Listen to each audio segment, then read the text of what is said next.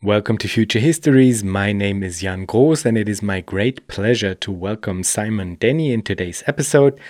Simon is an artist and professor for time based media at the HFBK Hamburg. This episode came together as part of the extended exhibition program of the double exhibition by Simon Denny and Agnieszka Kurant at Kunstverein Hannover. And I want to say thanks to Christoph Platz-Gallus, director of the Kunstverein, for making this possible, and to Sara Morais dos Santos Bruss for connecting me to Christoph. This has been a great pleasure, and I really enjoyed talking to Simon, I have to say. Before we start, I want to welcome Max as a Patreon of Future Histories. And now, please enjoy today's episode with Simon Denny.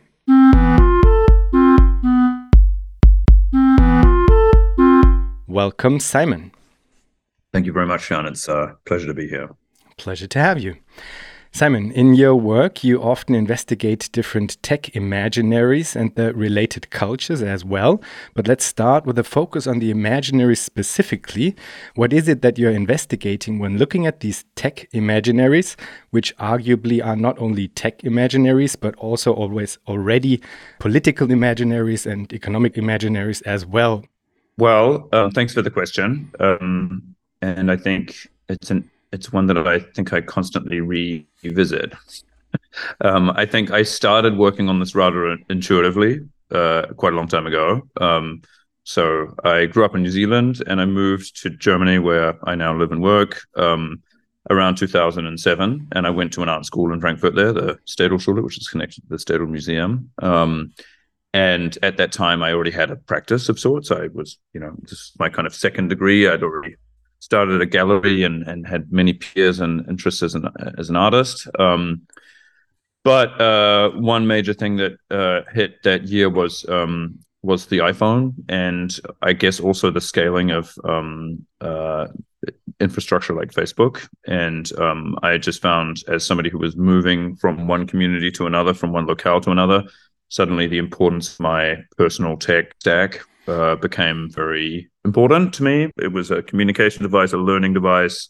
These interfaces just took over my experience. And at the same time, I was around artists who were looking back to the history of how contemporary artists have often, during modernism, being uh, making work which was sort of dealing with the experience or the feeling of technologies as they hit life. You know, so you know, even early 20th century or, or late 19th century um, artists, um, you know, were making work about how technology feels, um, and often in the face of new technological kind of consumer environments and paradigms. And um, so I was thinking about people like working in futurism Dada uh, around the First World War and um, and I was thinking also about mid-century people uh, encountering television and um, and different types of broadcast uh, environments. Um, so uh, there, there, were a lot of art being made, uh, trying to process what these things felt like. And I guess with the onset of mobile and um, Web two social platforms and user-generated content and uh, all of that, I realized that there was another major thing going on and a toolkit to be able to kind of process that culturally. Um, but I sort of, you know, realized that intuitively because I was just involved in all these things, and um, and I, I realized also that uh, the conversations that I had among my peers were as much informed by art history and what artists were making as they were by new software and communication strategies that were being um, you know uh, shared as a kind of a, a, a platform. Um, so so yeah, long story short, I've started focusing more and more on who was telling those stories and who was making that um, those uh, those platforms because it seemed to be quite important for what they were. Um, and uh, so I started to go to technology conferences as well as art events. I started to speak to and seek out technology founders and and listen to their um, stories and ways of understanding the world culturally, um, and try to kind of process that aesthetically and visually, and um, but also yeah, politically and and and um, uh, yeah. So I guess that's what you know started me on this path of um, uh, of looking to uh, technological imaginaries or tech imaginaries as keys to understanding contemporary experience and then trying to place that as or process that as art experiences that made sense with the history of how artists have um, interfaced with these things in the past. Does that answer your question? Yeah, it does. Maybe you could give us an example for of one of your works where you specifically try to aim at these uh, imaginaries. Yeah, so I think the the first one that I really remember that I felt really worked was a show that I produced um, in Munich um, in 2012, 13. So I went to a technology conference, which is quite well known in this part of the world, the DLD, Digital Life Design. It's put on by Burda Media, and it's been going since I think about 2005 or six, um, and has often had kind of um, you know major uh, technology founders, particularly from the US and Europe, um, uh, but only also from Asia and and um, different parts of uh, the world as well, um, come through on their way to Davos. Um, it's it happens a few days before Davos, and um, they come and and often the people that organize it um, were able to capture founders at the moments when they're products were really scaling. So Mark Zuckerberg was there at the moment when Facebook was just getting user numbers that were breaking the the records and and and scaling. And so the year that I sort of first encountered this was 2012 and 13, and um, I uh, uh, yeah I was given a bunch of the material that um, that recorded all of the conversations that were happening that year. And Jack Dorsey was there, Jimmy Wales was there, Pavel Durov was there um, among uh, many other people, um, Drew, uh, Drew Houston, uh, you know, so founders of Twitter, Dropbox, uh, Wikipedia, um, Telegram, um, etc. Um, prior to Telegram, it was vKontakte back then, but uh, yeah, so a number of tech founders basically d- telling their peers um, what their vision was for the world and what they saw the world as, and what their you know business and technological toolkit for capturing and exploiting that was going to be. Um, and i found that event really moving. I found it very affecting. I was really i'd never been in an environment like that before um, and i found it overwhelming and challenging um, and uh, and inspiring at the same time. So i was sort of confused but um, but uh, but i had very strong reactions to it. And then i i worked on an artwork that kind of transcribed and did sort of uh, took quotes from that process, um, from those conversations, and put them alongside contemporary interface design and printed a bunch of um, graphic panels that were sort of summaries of each talk. Um, and then made a kind of a, a maze uh, in a space called the um, the Munich Kunstverein, um, where you know viewers would walk in a sort of a 3D stanchion like environment, like you would if you were stuck in line, and then be confronted with all of these um, bombardments of statements and uh, and quips about the world and about where technology was going to take us. Um, so so that was kind of the first time I did that. That that piece then toured to the US and to New Zealand and to many Biennale and uh, and other other types of things. And and I think that's when I really found my way of um, you know, taking really seriously the propositions of business and technology thinkers as keys to understanding culture in our in our world today. Let's maybe dig a little bit deeper into this emotional aspect because this is very interesting to me, and I'm wondering whether um, one might maybe connected to the question of aesthetics uh, in in the in the sense of uh, maybe um, an aesthetics of imagination, because um, I, I, mean, of course, aesthetics plays a huge role in all of this. You know, it's on the level of um, technological artifacts, it's on the level of the performance on the stage of these conferences. It's, for example, meme culture, um, like. Uh, being picked up in the blockchain uh, space, stuff like that. But it's also on the level of imagination as well, I would say, because these imaginations of future, they have to be kind of aesthetically coherent. They have to be desirable, so to speak. So there is kind of a realm of treating our imagination of alternative futures as if it was a design space, you know? So Absolutely. I mean they they themselves might even not be aware of that, but there is this question that you have to address because if you do not address it, people won't kind of pick up on it. You know, it has to be aesthetic. Yeah. and it has to be uh, desirable or it has to be aesthetic in order to become desirable. So this is really interesting to me because it also points towards a certain effort that we will have to engage with if we think about alternatives as well. So I would be interested sure. in your in your thoughts about this. Yeah, I mean, in my experience, these types of um, you know, the more I looked into uh, exactly this question of you know was this a design space? And if it was how um, how uh, deliberate a design space is it? And um, how are those who are in charge of producing future technological consumer paradigms how how much uh, how much do they think about the design space of the imaginaries of their potential clients, which is everybody everywhere all at once, you know.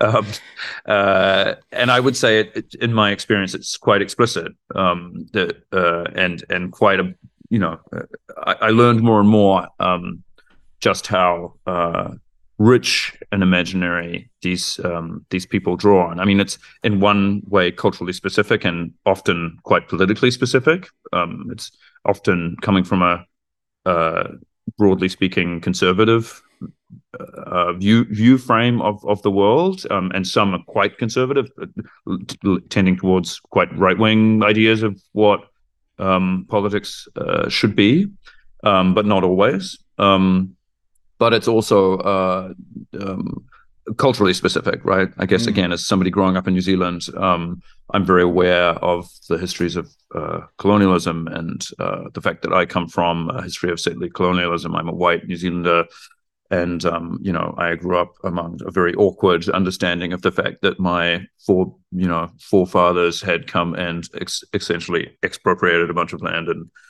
you know exported an idea of politics and culture and resources and you know whatever uh, capitalism onto a space that prior to that was governed by different people in different ways with different values and you know so I guess I was aware of the fact that when these imaginaries were coming from California and mm. were framed from a bunch of people that looked like me that it was again a very culturally specific vision that was being exported um, and that felt familiar and um, uh, yeah also yeah maybe i'm getting ahead of myself but connected to other types of things that i've been looking at culturally in the world anyway. You know i think the art world especially in new zealand when i grew up there but also in many other places around the world was thinking exactly about these things about which cultural voices had scale and which were important for imaginaries of culture and political imaginaries and uh, all these other things. So uh, yeah, I guess they all kind of connected um, in my mind. But yeah, I mean, if you even if you just look at Apple, right, uh, you want the, mm. one of the canonical technology companies of the past fifty years. Um, the you know the the design thinking thing that is centric to them is obviously understood as a huge part of why they think them, they themselves are successful, right? The the the mythologizing of um, Jony Ive and uh, and these types of um, you know design focused, um, aesthetics focused uh, product design, um, simplicity, drawing on the history of modernism, all of that um, uh, is I think everybody in that world understands that to be one of the key things of why Apple is so hedonic. Uh, so so yeah, that's one example, but I think there's other other examples as well, also from different parts of the or slightly different parts of the political spectrum. You know, uh, one of one of the kind of key arcs of my investigation of the last few years has also been into the um, political universe um, around uh, PayPal, Founders Fund, uh, Peter Thiel. Um, uh, and that's a slightly different, I think, political imaginary than the one that surrounds Apple. Um, obviously, there's a lot of similarities as well. Um, but I think there's a different ideological design space there that is aesthetic in a different way, right? It's not it's not drawing on the same strands of modernism that Apple is, um, but it is drawing on frontier imaginaries. It is drawing on you know um, IQ and uh, you know race science and things like that um, really explicitly uh, at different moments in its expression. So yeah, I don't know if again that's an answer, but I I think uh, all of the very powerful people who are at the center of those um, projects uh, really think a lot about designing imaginaries in the in the heads of their clients, users, publics. So you would say this uh, this is very much deliberate on their part. So you you, you would say that somebody, that's my opinion. Yeah. Mm -hmm, yeah. Interesting. That's my experience. Yeah. So you would say that someone like Peter Thiel, for example, you know, not only kind of um, has an uh, ideological foundation that he builds his kind of worldview um, upon and then tries to bring this into the world and into actual uh, being um, through force by capital, so to speak. Yeah. But that he kind of reflects upon this aspect of um, of narrative in a, let's say, aesthetic or design frame, so to speak. That's my understanding, and, and I don't think I'm alone in this interpretation of that yeah. project. And I think it becomes more and more visible as you get kind of discourses around, you know, pathways through subculture to producing value as well, which is yeah. a more recent turn, I think, in that in that milieu, um, whereby there's explicit projects to build publics within traditionally avant-garde cultural spaces um, to kind of like seed uh, political um, imaginaries more explicitly and again like i think i don't want to i don't want to come across as if i think that you know powerful people in california can design the world yeah. top down and that they know that that's all possible i think it's very haphazard at the same time but i don't think that contradicts the fact that it's I think that's the part of the project. I, think that's an explicit part of the design space of the project, right? Yeah, yeah. I think there's many attempts by many companies to do many things in terms of creator culture. I mean, you, you hear projects a lot talk about community, producing mm. community, and, and community being one of the key things to seed a product, right? If you don't have community, then you don't have a a, a scale a, a way to scale. And I think that is a you know that, that's a common project across many kind of Silicon Valley ish uh, things working in that tradition, right? Um, uh, do, I think most people who are in the space of designing those projects know that they don't always work, and there's an amount of luck and haphazardness and synergy, and you know. Uh, so I, I, I, don't I don't claim to have the idea that um, there are kind of uh, people who even very powerful people who are able to sit at the center of something and completely design it and sort of just press the go button on a Rube Goldberg machine and suddenly there's a political paradigm or whatever. I don't think they think that, and I don't think that's possible. But I do think that explicitly designing imaginaries is a part of producing publics that produce products that are sustained by political paradigms you know yeah yeah um, absolutely well and of course i mean there are also historical examples where this has been done quite successfully. I mean, there's right. the uh, Mont Pelerin Society where the ne neoliberals very early on kind of um, had a yes. had a roadmap how to implement these types of ideas into um, into the public sphere and kind of uh, exactly were quite successful in executing their their plans as well. So um, of course it's not as yeah, easy. and these people are yeah. No, exactly. But they, and these people are explicit students of those projects. Also, yeah, yeah. you know, like one of,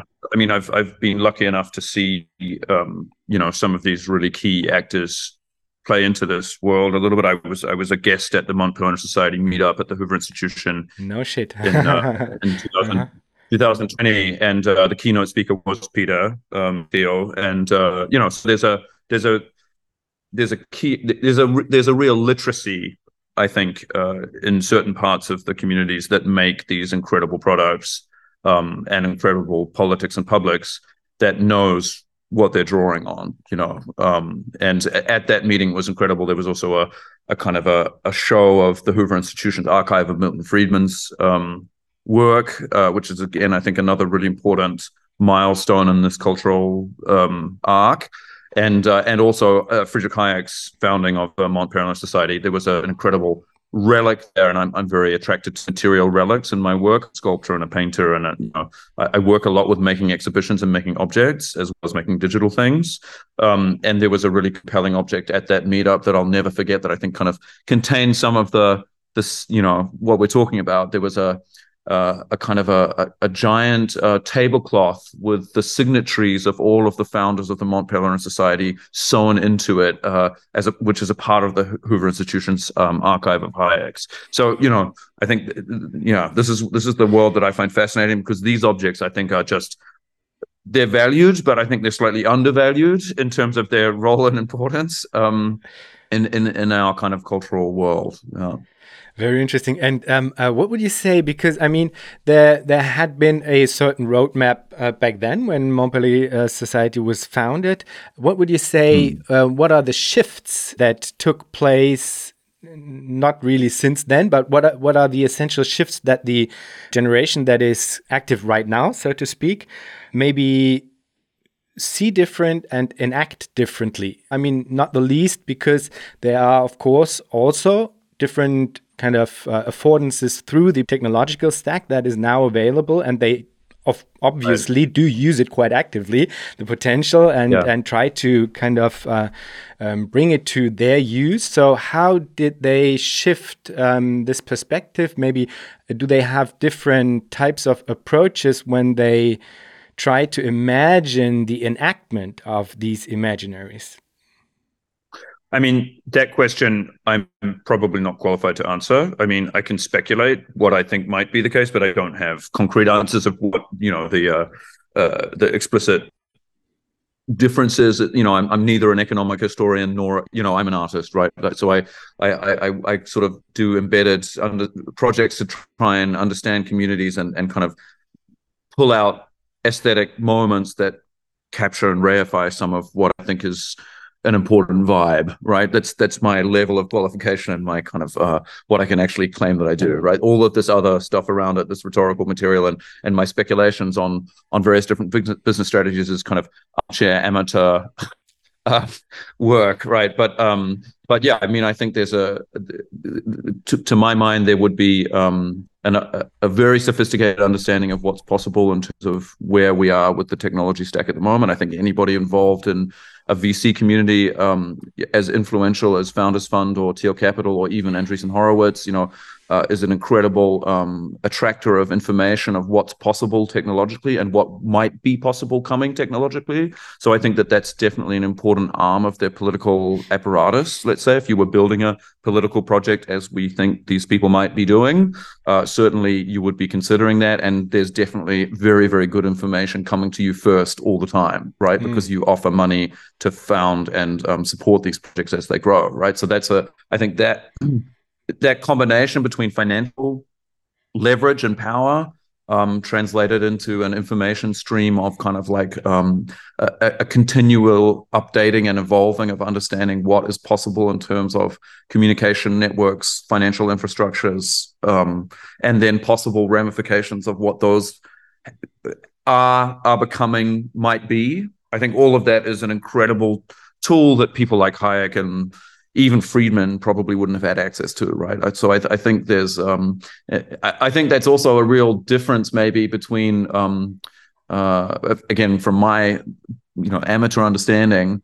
of the kind of technology founder of yesteryear and um, the adjacency to politics. Um, uh, and and the kind of political environment that they might have been operating in a mid-century, like even an Intel or a you know uh, uh, and and and a kind of a more contemporary figure, also like Elon Musk or something like that, who one gets the sense Thiel and Musk and these types of actors are um, maybe sometimes even political and rhetorical first. You know, um, uh, well, th- that's at least my interpretation of it, right? So I think you could you could argue that a figure like Elon Musk understands as good as anybody else, but possibly better than most people, why Twitter is valuable, and Twitter is a valuable tool rhetorically and politically as much as it is in, uh, financially. You know, and I I think he is an actor that seemingly uh, continually iterates and experiments on how that tool can be deployed to his advantage, both as a businessman but also as a a, a growing attractor of political power. So you know, so I, I don't know if that's on, on topic or off topic argument, but I think I think the the yeah the, the tools and availabilities uh, uh, now compared to you know when even in the mid-century so even 50 years after even in the thatcher era right mm. um, when when let's it's arguable that Mont Pelerin's um, you know labours finally sort of came into mainstream political um, usage between thatcher and reagan and sometimes explicitly i'm sure you'll know that thatcher uh, you know really embraced um, uh, hayek um, you know, also nominally. Um, but uh, yeah, I think I think that there's a big difference in terms of um, of what's possible now. You know, and um, yeah. And I mean, uh, there are big differences in terms of what is possible now, not only for them, but um, hopefully also for us, I would say. So I would be also interested in um, what could desirable alternatives on this level of abstraction, um, on the level of, let's say, uh, socio-technical imaginaries, um, what could they look like? And uh, what would you say how, again, how conscious of an effort it can actually be to develop these imaginaries? Well, yeah. I mean, again, just to situate my answer, again, I'm an artist, not a not a political uh, thinker. Or I mean, you know, I think about politics, but I'm not a. Um, I don't design policy. I'm not in dialogue with people that um, you know spend all their time and you know become very well informed about what may or may not work. Um, you know, um, so so just to qualify my answer, but um, I'm sure it's possible to imagine using these um, types of environments and apparatuses uh, to different political ends. Um, it must be logically possible, right? I think the difficulty with that seems to be, to me, that a part of all of that is um, is also centralized power and leverage that it's hard to replicate, right? And this is this has um, I guess um, synergies and, and rhymes with uh, conversations around AI. You know, um, again, as I pay attention to various different conversations that surround various different technologies, um, we are now in a in a hype cycle that focuses on the promise of AI.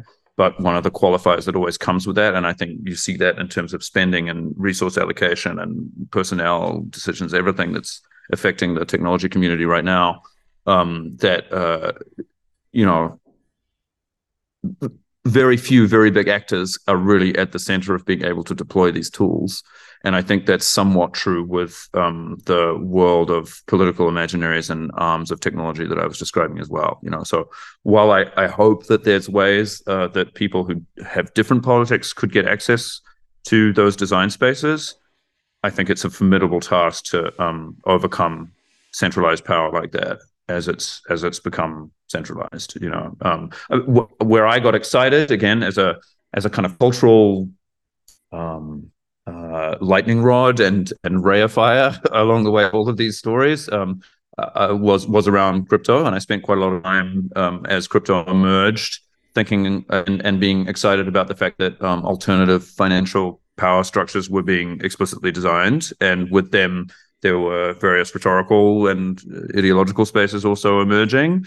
Um, I, I, I, enjoyed seeing a full political spectrum of those um, emerging around blockchains. So I, I, saw right libertarianism, of course, heap um, uh, various different visions on top of those infrastructures and uh, and thrive. But I also saw um, really interesting people come out of activism from the left, uh, emerge from protest movements from the um, uh, you know um, mid 2000s like um, uh, like occupy people coming from those types of histories also attracted to designing through blockchains uh, through the idea that designable money spaces might you know open up different political opportunities. Um, we're at a, a moment in the hype cycle in the blockchain story and the political imagination surrounding the blockchain story, which is quite low. Uh, there's a lot of pessimism, and I think that's got a lot to do with the fact that there's been many scammers uh, and and actors uh, exposed. Um, new new technological spaces always have um, potential upsides for incredible amounts of arbitrage. And this is often where people accrue power at the beginnings of those new technological paradigm deployments. And um, uh, yeah, and with that becomes a kind of gray gray area legally um, that people often try and capture the surplus from um, think Airbnb and Uber and very kind of banal versions, right? Things that were sort of not quite legal suddenly became an opportunity to capture a whole huge market sector and therefore a, a power base. Um, and I think in in blockchains there was a huge amount of possibilities for that, and a really long period of time when it was a grey market, and it still kind of is, even though it's firming up right now. Um, you know, uh, certainly this is this allowed for the the growth of um, DeFi and and all these other kind of um, projects and and yeah, and uh, huge opportunities for scammers, which are now kind of meeting regulation as uh, as as the world of um, financial regulation catches up with um, catches up with those projects, uh, a lot of um, yeah, a lot of disappointing stories come out of the blockchain space, and therefore make it less of an attractive space for political narratives uh, as well at the moment. But um, let's see, maybe maybe maybe things uh, could uh, could change along that environment as well. I, I, want to dig a little bit deeper into this question of the, the recent history, but before that, just because you um, like uh, now um, a second time uh, tried to situate rightly so, try to situate your answer and and pointed out that you are uh, quote unquote just an artist. um, for me, that's yeah. that's one of the reasons why I ask you these specific questions around aesthetics of imagination and stuff like that. And of course, because you very much engage with these uh, imaginaries in your work uh, in general. Before we move on to digging a little deeper into this recent history, I just wanted to dig a little bit deeper into this question of alternative imaginaries still, because I mean, one question would also be that coming from your like deep engagement with the existing um, socio-technical imaginaries, do you think there are certain maybe leverage points or certain fields um, that can and should be addressed by any alternative socio-technical imaginary in order to maybe also become as desirable you know, to kind of um, put it back to this question of um, that it needs to be desirable, you know, because I um, more and more come to the conclusion that this is like really, really, really crucial, you know, because uh, within future histories, for example, I very much engage with this question of uh, democratic planning and how this could be brought about. I engage with these different models and so on. And of course, this is all important, and the theory behind these models is important too. But I oftentimes um, get to this point where I think, oh, wait a second. I mean, of course, it's important to have a theoretical discussion about this, but this construction of alternative uh, imaginaries uh, in relation to desires is even as important as this theoretical dis discussion about you know comprehensive models of uh, democratic planning. So, do you think that there are certain um, how do you say Hebel? Um, you speak German? Do you speak German? Certain leverage point. Yeah, certain leverage points um, to to to to go about this task. You know.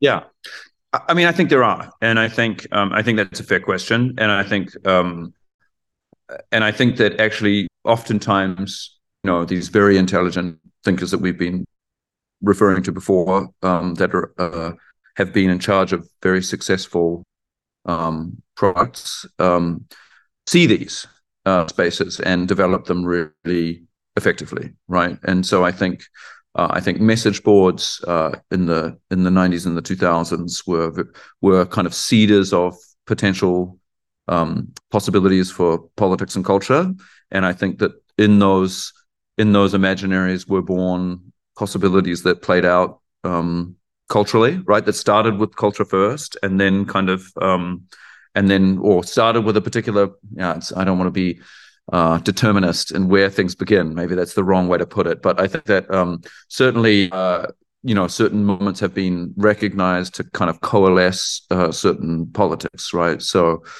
uh, let's say, to put a concrete name on it, let's say that there was um, uh, a kind of a conservative meme factory produced um, within 4chan, right? Let's let's let's make it simple like that. And that was a combination of a cultural force and a technological paradigm. And various people um, on the left also recognized that that was happening, particularly in the um, in the Trump uh, run up to the Trump era, and how important that felt um, culturally during that era of his first uh, run to presidency. I remember a lot of conversations and analysis going into why 4chan was able to produce, you know, um, Trump uh, supporting memes and and political narratives. Um, and uh, and I think that th- those same communities seem to be popping up in avant-garde art adjacent and culture adjacent circles now and funding small offline communities um, and um, pumping quite a lot of resources and space into those situations and glamour. Um, and I think that um, part of the apparatus of, uh, of of what art can produce is sort of some kind of synthesis of money, glamour, and um, and and seeding ideas through events and small communities that then kind of scale into larger conversations, um, and often take place in geographical centers of money um, in, in in certain parts of our um, empire.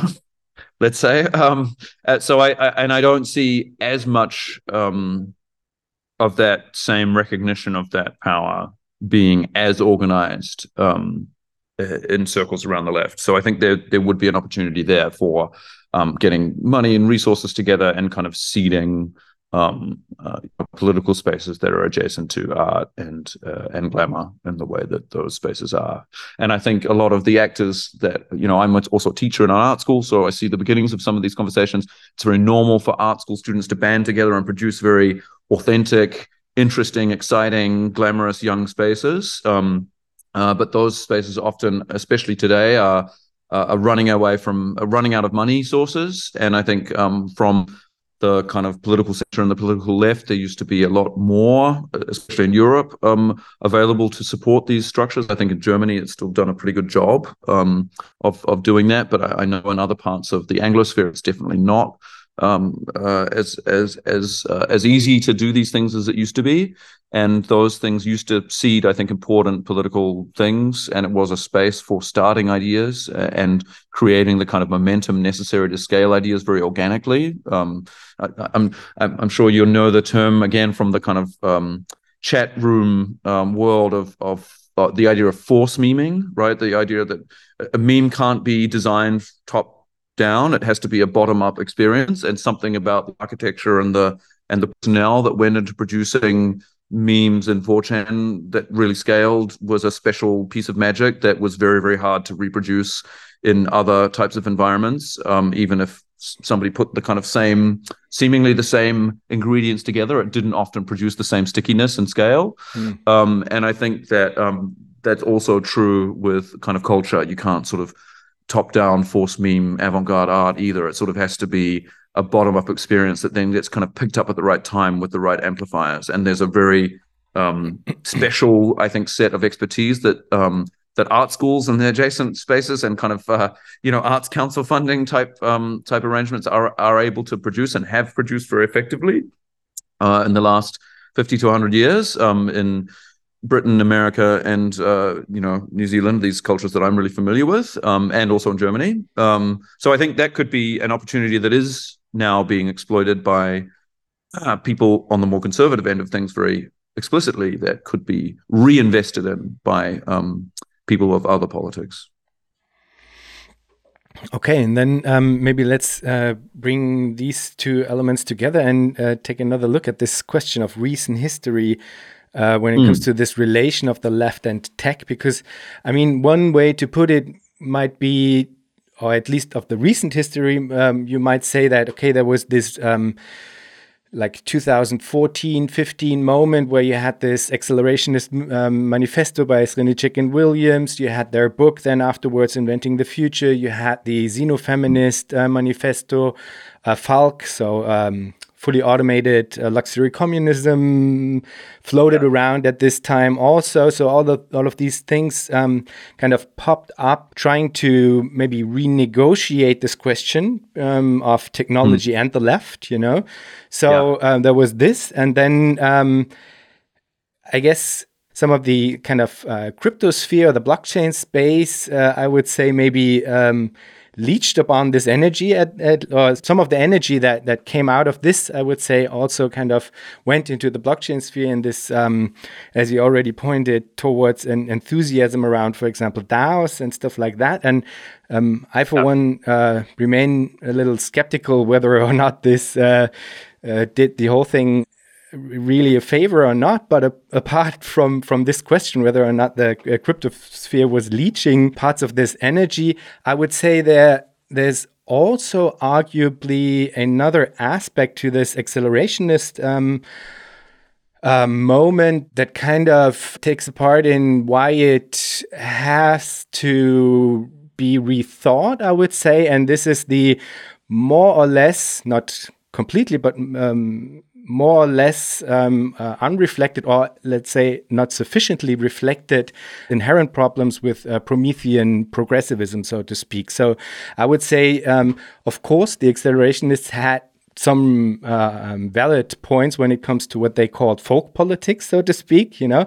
Yeah. But then on the other side, again, um, I think the for, example, the question of um, ecology or the ecological question kind of is a crystallization point also for why this um, kind of uh, Promethean progressivism in its kind of unreflected form also cannot lead to like sufficient answers, so to speak. So this um, might be a way to frame um, the very recent history, so to speak. And I would be interested whether either you um, agree with this framing, and then what do you think? Well, what's the point where where we are at right now? I think you already kind of pointed towards this aspect that AI um, because of the way that the infrastructure um, is built, kind of is has a tendency or a strong tendency towards centralization, and that's an aspect mm. of it. But maybe you could elaborate a bit more on what you think is the point where we are at right now when it comes to this question of the left and tech. Yeah. Again, uh, I'll I'll make a stab at it from my armchair. Uh, you know, my my I'm going to say this ten times on this podcast, but my yeah. my primary project is producing fantastic artworks. Right, that's that's what I spend most of my time trying to do, and yeah. I feel that a part of that project is informing myself as best as I can about politics and aesthetics and all these things. Right, so yeah. I, I, have kind of opinions, but this is not what I put my primary energy into understanding. Right, it's uh, I, I, try to I try to put all that energy into what makes a great artwork uh, and a great art experience. Um, but having having said that disclaimer again, um, uh, you know, I've been really interested in in this, yeah, this flow of energy, right? Maybe from accelerationist adjacent things, you know, coming from a history of CCRU and uh, and and you know those types of thinkers. Maybe again, I, I think it's really interesting how left-right polarities emerge in this context, right? So if you take that history again, understanding of it. Um, you know you have Sadie Plant on the one side and Nick Land on the other, right? And and and that's the sort of framework for the political possibilities within uh, you know, within accelerationism and its forebearer, um, and uh, you know, uh, and uh, yeah, I guess with Mark Fisher in the middle, right? And um, so I think that was the that was the background that I understood accelerationism to be emerging out of. Um, and certainly uh, a group of artists around that as well were kind of interested, adjacent, and kind of trying to work through the cultural possibilities of that. And that was, I think, broadly the what was termed at the time post-internet art actors, which is when I became active um, and visible also within my own art making. Then crypto, I think, did emerge out of similar communities, and some of the energies and hopes that um, that I saw organizing in the art world um, uh, around the banner of post internet and accelerationist thought and questioning it, right? Like often also within art, you have this really productive, I think, um, space where a lot of things are examined and and and tried out, even things that uh, one is politically both aligned with and and and questioning, right? So you you you got a sort of a full exploration of of the possibilities of those spaces from left to right within within art and I think that was uh, also true and still potentially true within crypto, which is maybe where at a certain end of a certain arc, but let's say as the accelerationist um, question lost its momentum culturally, um, I think that uh, crypto was uh, was becoming more attractive to similar types of people with similar types of questions who wanted to look both at the design space of um, politics and the design space of aesthetics. Um, uh, and and and then this kind of new foregrounding of the financial design space at the same time. Um, so I think a lot of productive thinking got done around that, and actually there was a um, and still is, I think, a, a, kind of ecological question at the center of that too. Resource questions were always at the center of um, of conversation, certainly with from the art perspective around crypto.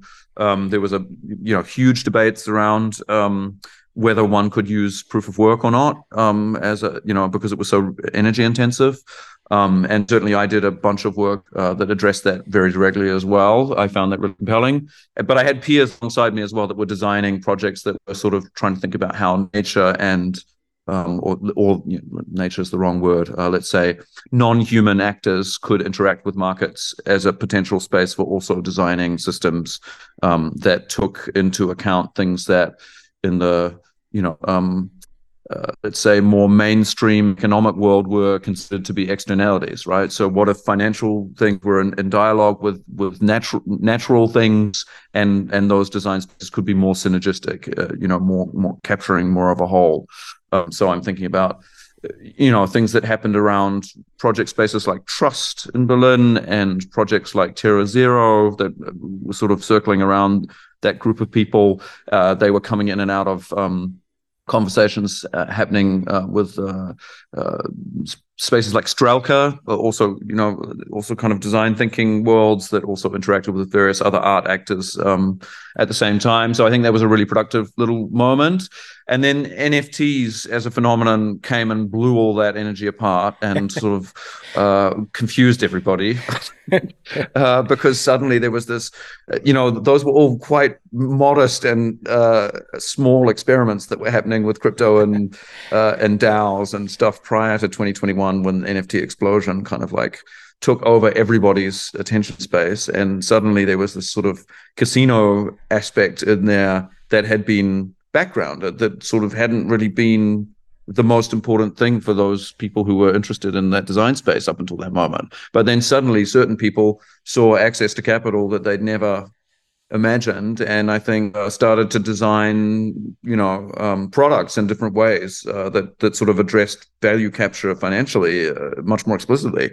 And um, again, I wouldn't personally describe that as a corruption, but it certainly shifted the focus um, to value capture and business design and you know again things that i think are really important actually to, to, to solving anything because you can't go on organizing with goodwill alone and and the kind of hours that youth allows dries up as one gets older and you know you need more resources to produce thinking and and and and and remain sustainable so again I, I don't think that was a a part of the puzzle but i do think it took some of the narrative emphasis out of some of the more uh, adventurous designing between money, resources, and non-human actors, and and all these kind of urgent questions. And then AI, I think.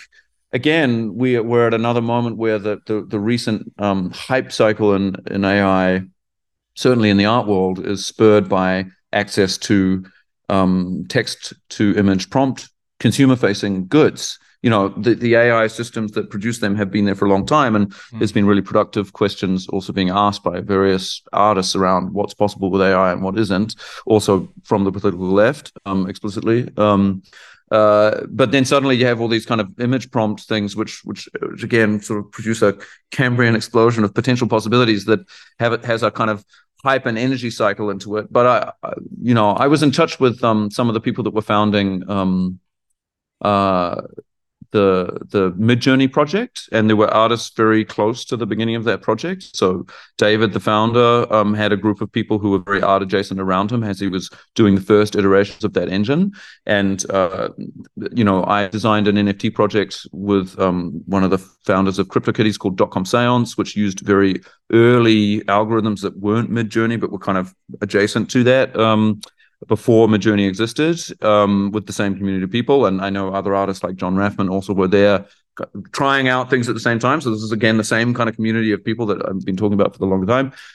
But then when that becomes a kind of hit product, I think, you know, immediately voices like ours became less interesting to David than than than other people around him designing business models which were more, you know, about um, value capture and, and scale. Uh, so, so I don't. I, I think at the moment, um, there are AI and ownership adjacent conversations, which I think are really interesting that are happening from this community. I, am thinking explicitly of um, uh, Matt Holly, Matt Matt Dryhurst and Holly Herndon's um, project Spawning that they're building, which is about ownership and training sets and trying to define more explicit spaces for artists' ownership and royalties associated with uh, being a part of various training sets. I think that's a really interesting I mean, again, I don't know if I would put that on a left right spectrum explicitly, but I think it's about the small actor having agency in large centralized systems. Um, so I think that could could be could be left Jason. Um, and uh, so that's where I think that's happening. But I think also um, uh, AI is a harder thing to become a part of than crypto was for a small actor because because of the centralized nature of the of the technology. So you can build on top of centralized systems, but it's not the same thing as starting your own protocol or or becoming part of a core group of Ethereum devs or you know these things were just more open culturally and um, uh, and and and and actively, you know. And um, I was very lucky to be around a Berlin and around a cultural Berlin that was adjacent to the flowering of Ethereum's possibilities at the times when it was. Whatever you think of the Ethereum project now, and and and there is a real spectrum of political possibilities. I think in the uh, Ethereum community, some which are very right libertarian, and and some which are much more left adjacent. Um, but at least those spaces are open. You can walk into those rooms. You can, you know, if you're if you're if you're in those circles, they're approachable and and somewhat understandable. Um, and I think, yeah, for me, the adjacency to AI is so much more distant. I mean, what always uh, struck me with the cryptosphere and the imaginaries that are that were coming out of that, and even the imaginaries that were developed on a more like left-leaning spectrum, which I guess is is yeah. uh, one that that you're um, uh, also engaging with. I mean, there's a certain type of pre-configuration going on, um, which is that the way in which these imaginaries are built is always on top of a layer that is kind of strictly transactional you know so the because that's sure. kind of uh, built in uh, to these infrastructures it's it's at the end yeah. the tools that they try to employ for building mm. i don't know a left utopian dao or whatever you know uh, the right. tools are framed within a framework that is strictly transactional and um, that at the end kind of has a certain tool set which is in um, most of the time can be, and I'm being polemic here, but can be kind of um, boiled down to monetary incentive structures that that, yeah. that they try to employ in order to get people to do whatever and and that's a certain type of way of relating to things to people to more than human nature to whatever, you know?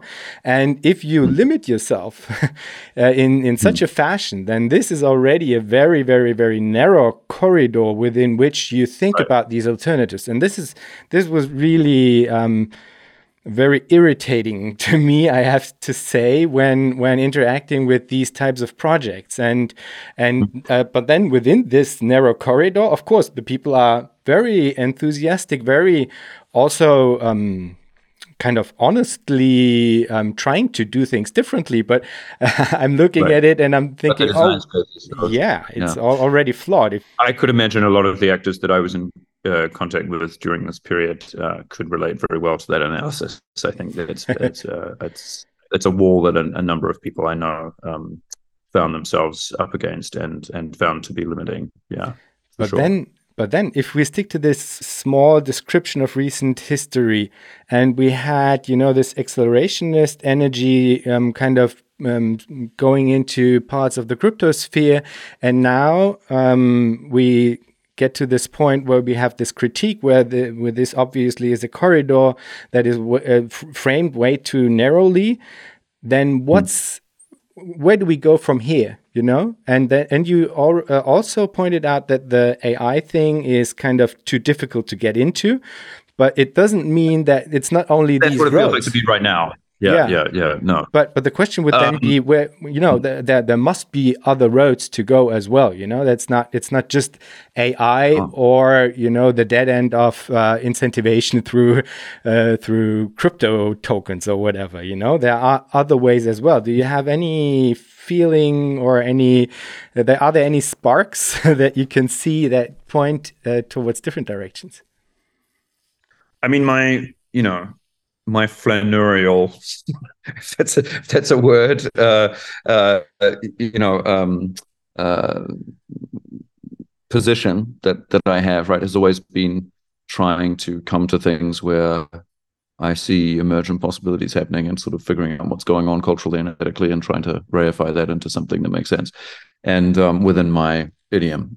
And um, uh, and I've seen a few hype cycles come and go, right? And mm-hmm. I think we certainly are at a at a low point in the crypto hype cycle where very few possibilities are seen. Some some very few possibilities are seen because of what you said that the design space is so specifically interest that there is no alternative possible to build on those foundations. That would be one bottoming out of a hype cycle hope world uh, uh, for certain actors, right? Um, and I think that um, uh, often when you reach a trough like that, it's quiet for a few months, and then there's another moment where suddenly somebody sees something in that design space that can alter that, that can be something different. Um, and I'm never the person that, um, uh, or my role is not to uh, spawn these moments or to uh, to start them, um, but it's more to be uh, listening close enough to to notice them as they emerge.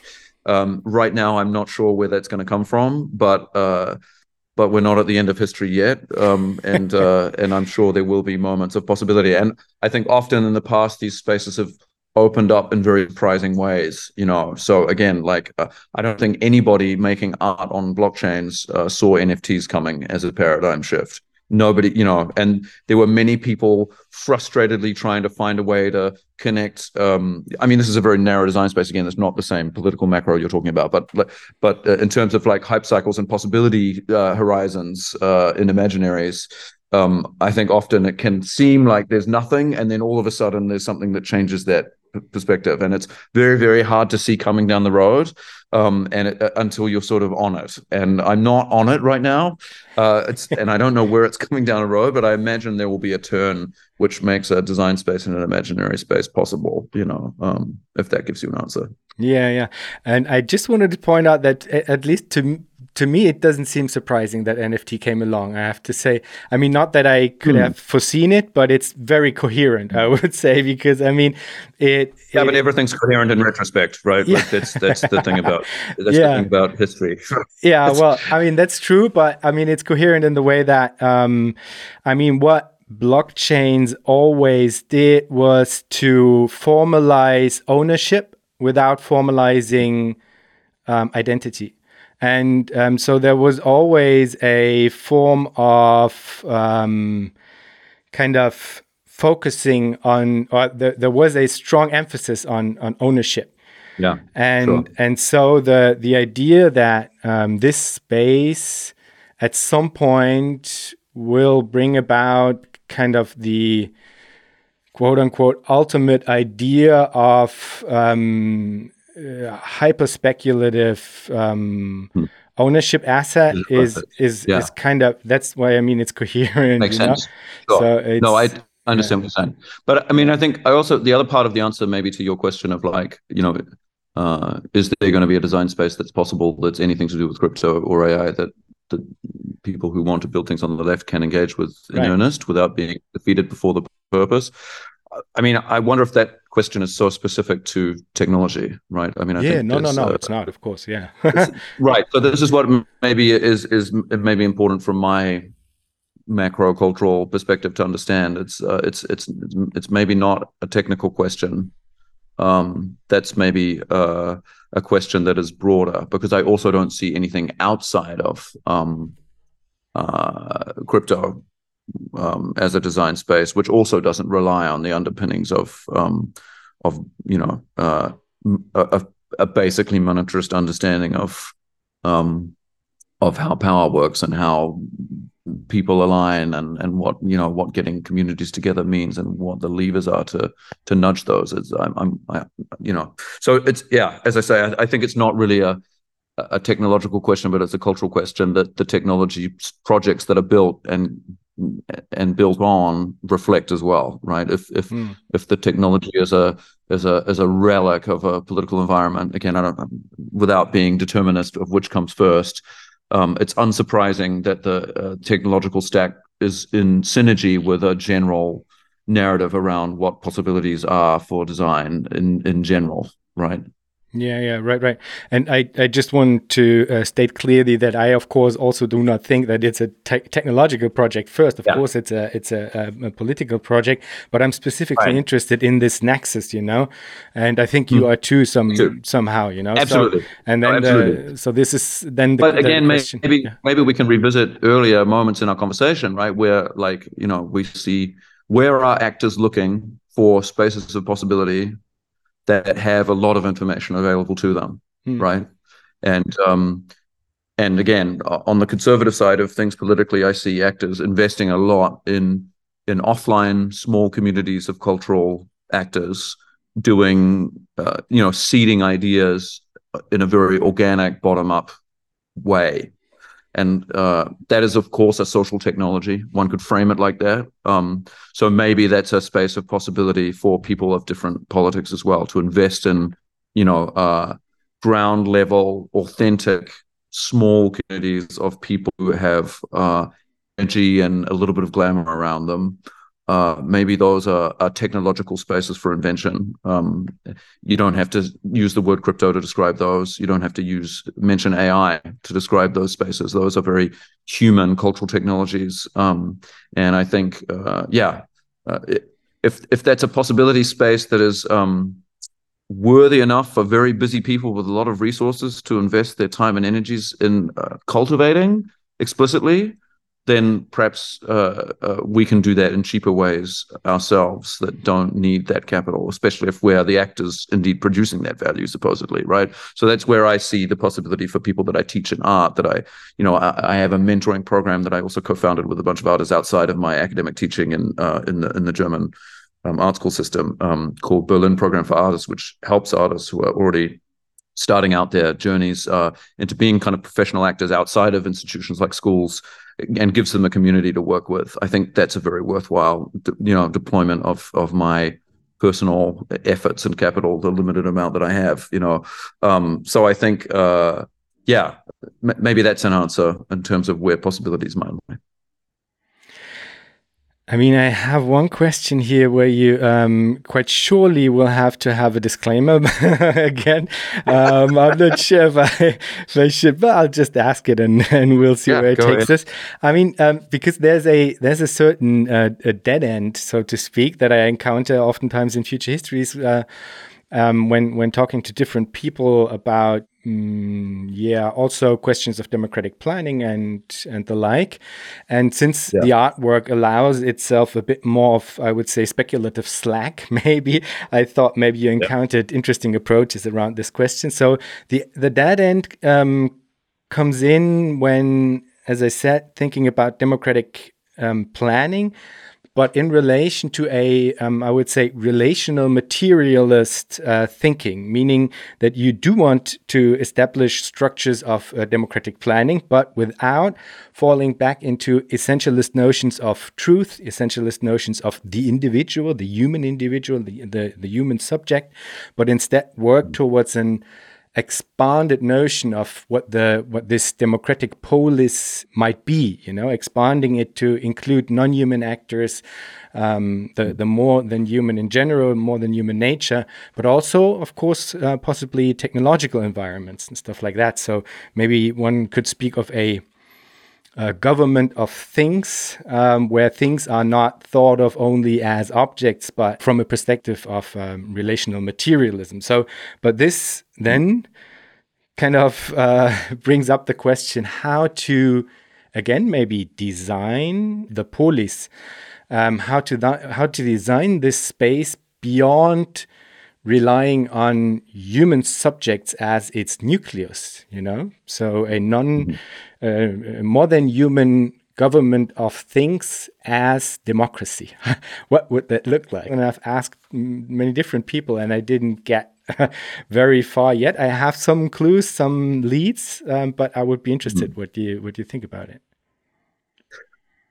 Well, uh, yeah, I'm definitely going to disclaimer this one. Um, so my, again, my my role is to uh, to synthesize things that I have a reasonable sense of adjacency to, and a reasonable sense that I can speak to them meaningfully and you know add value in my reification to at, at least of uh, capturing an essence of something that I feel able to capture. Um, and this is also where I would come to this question from: is that um, I think a lot of people uh, maybe like yourself, uh, look for political imaginaries and um, technological spaces for designing community um, that are outside of what the dominant political uh, uh, fantasies and, and actualities are. And certainly in the art world um, and in the cultural space, um, uh, often then there's a question of who is designing those spaces and who is in charge of making those decisions. And yeah, you, you point out, you know, human and non-human actors. Um, there are whole understandings of the world that um, uh, that have uh, that are old that include uh, ways of understanding these things um, that are coming from the culture that is not the people in California that we've been talking about, uh, nor the um, nor the political theorists that we've been referring to during this conversation um, uh, that often come from communities that have been uh, disempowered by exactly that trajectory of actors, right? So again, I'm going to come back to my upbringing and my ge- geographical understanding of the world, which was from New Zealand, and um, you know, uh, Maori and Pacific um, indigenous communities um, have been uh, have ways of understanding um, the world and actors within it um, uh, across human and non-human space, and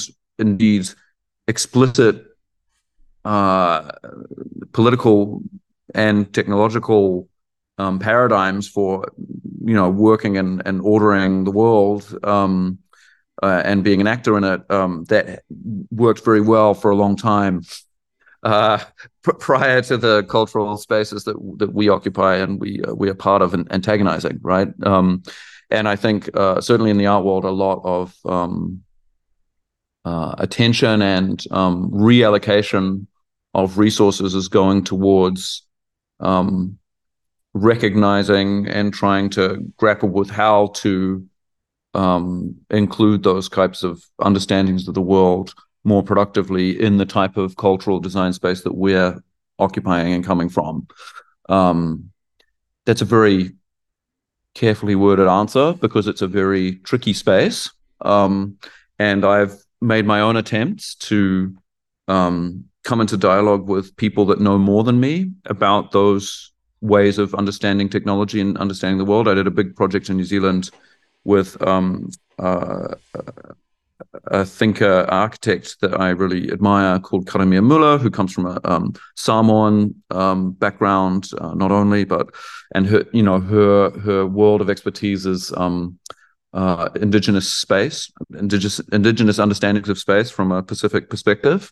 And we made an exhibition together, a group exhibition together of, of objects that came both from a, a crypto design space and a kind of a an understanding of a lineage of design from crypto histories um, interestingly, her grand, no, her her uncle is Swiss as well as Samoan. There's an interesting colonial history there, and he is also the founder of a very important set of banking infrastructure that was adjacent to the birth of crypto in Switzerland and its interaction with the um, uh, with the world of mainstream finance. So he was the legal actor that designed the possibilities for the launch of Ethereum in in, in dialogue with um, uh, with Vitalik. Um, and he founded a very important crypto bank called Sygnum, um, which a lot of crypto uh, projects use.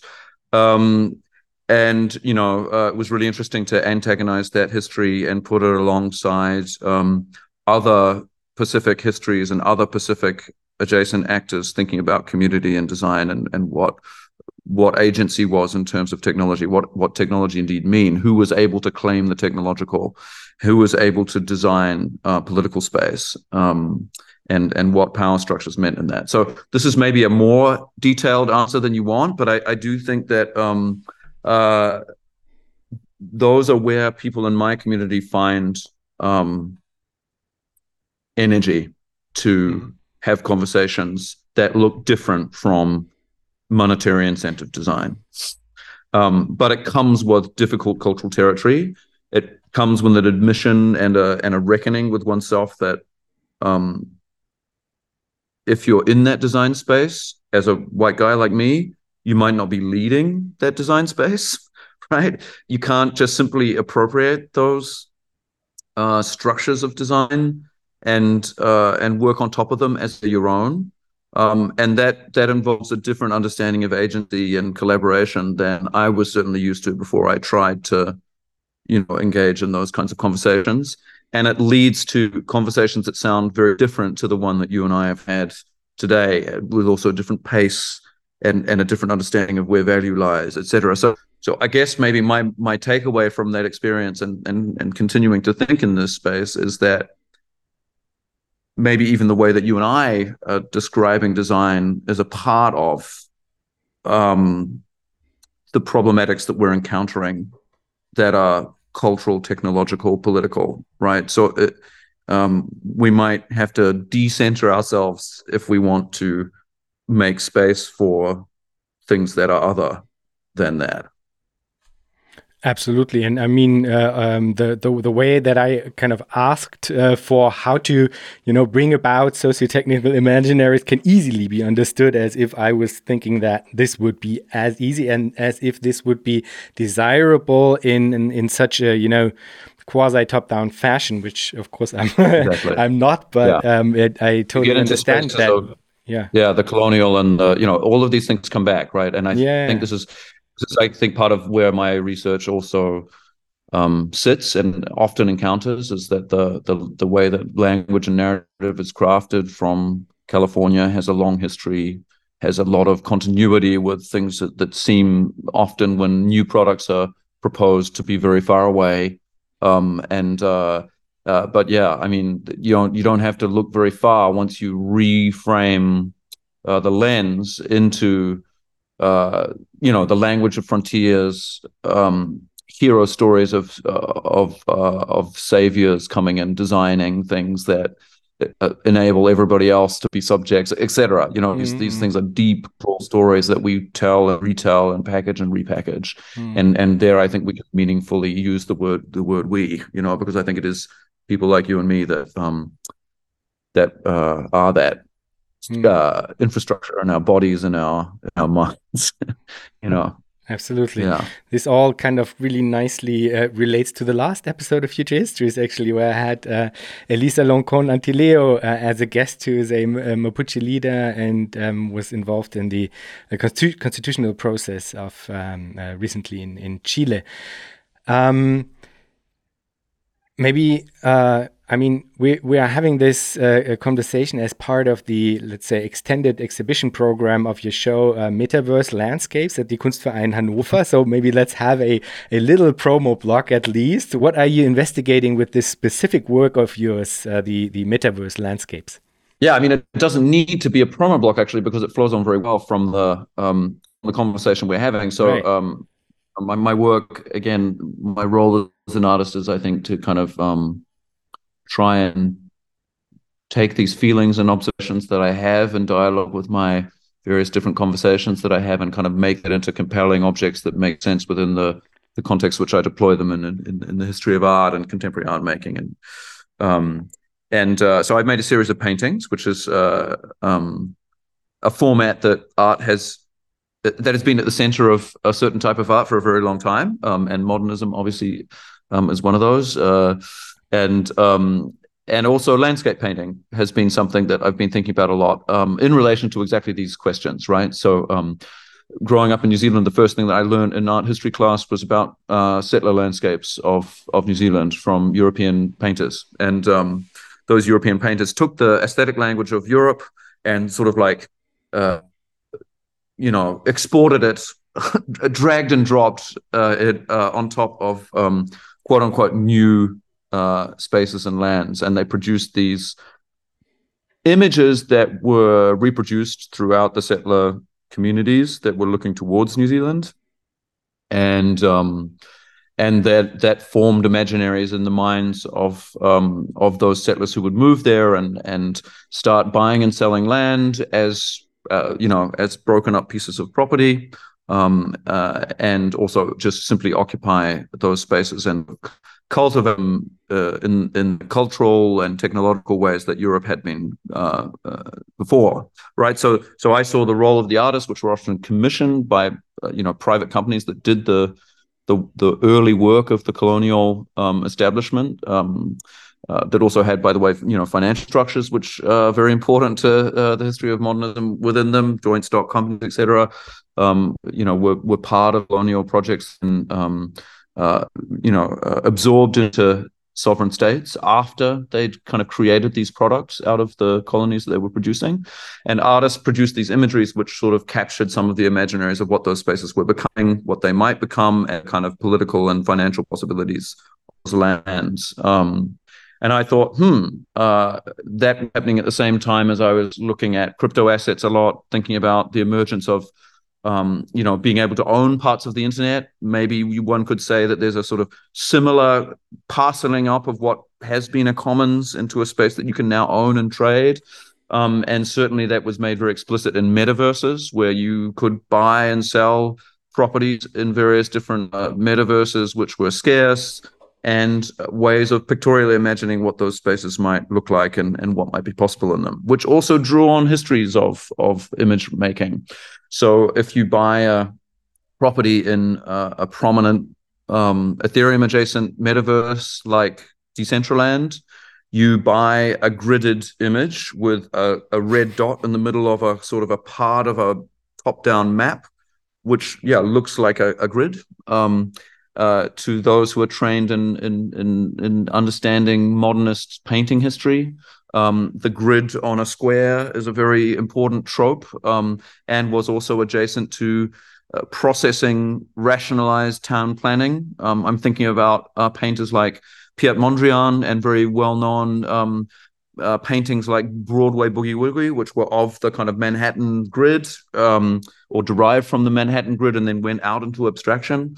Um, and I was thinking, huh, maybe there's a similar role that I can play as a neo-colonial painter of these spaces that are being packaged and, and settled. Um, so I've made modernist-esque paintings of existing properties in various metaverses, including Decentraland, which look at once like mid-century abstract grid painting and are indeed pictures of landscape properties that are being speculated on in this kind of neo-colonial environment that we're we're kind of experiencing with the growth of um, of metaverses and maybe the inevitability of capitalism moving on into um, into virtual spaces as we reach the limits to um, what is possible in the kind of physical world, um, let's say.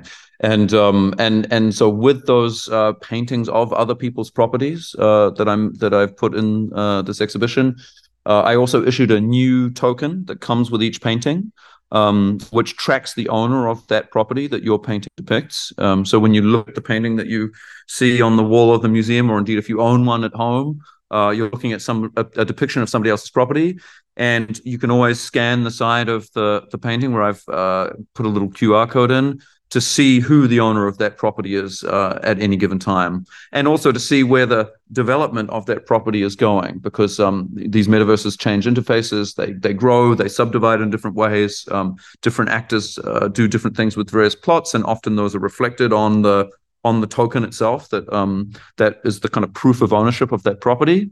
Um, so you can kind of have your painting of a, a, certain moment in the early development of these early settled lands. Um, and then you can also see where the kind of current development is at uh, in these moments. So yeah, this is also about, I guess, exploring the continuities of um, of these technological paradigms um, as they as they emerge.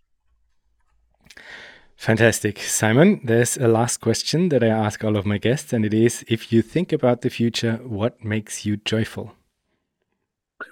Ah, that's a that's a great question. Um, so I'm uh, always thinking about the future, and uh, especially in the role of um, being in touch with artists who are always trying to make new things and think about things in different ways.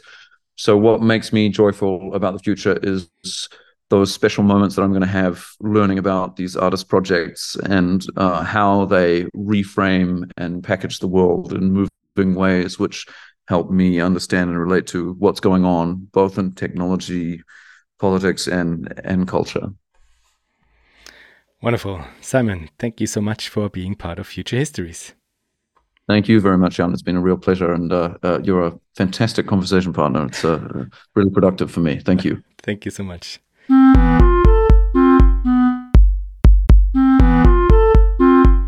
That was our show for today. Thanks a lot for listening. If you want to support Future Histories, you can do so on Patreon. For this, visit patreon.com slash futurehistories, or you can simply tell a friend that you liked the show and that he, she, or they might like it as well. Thanks a lot, and hear you in two weeks.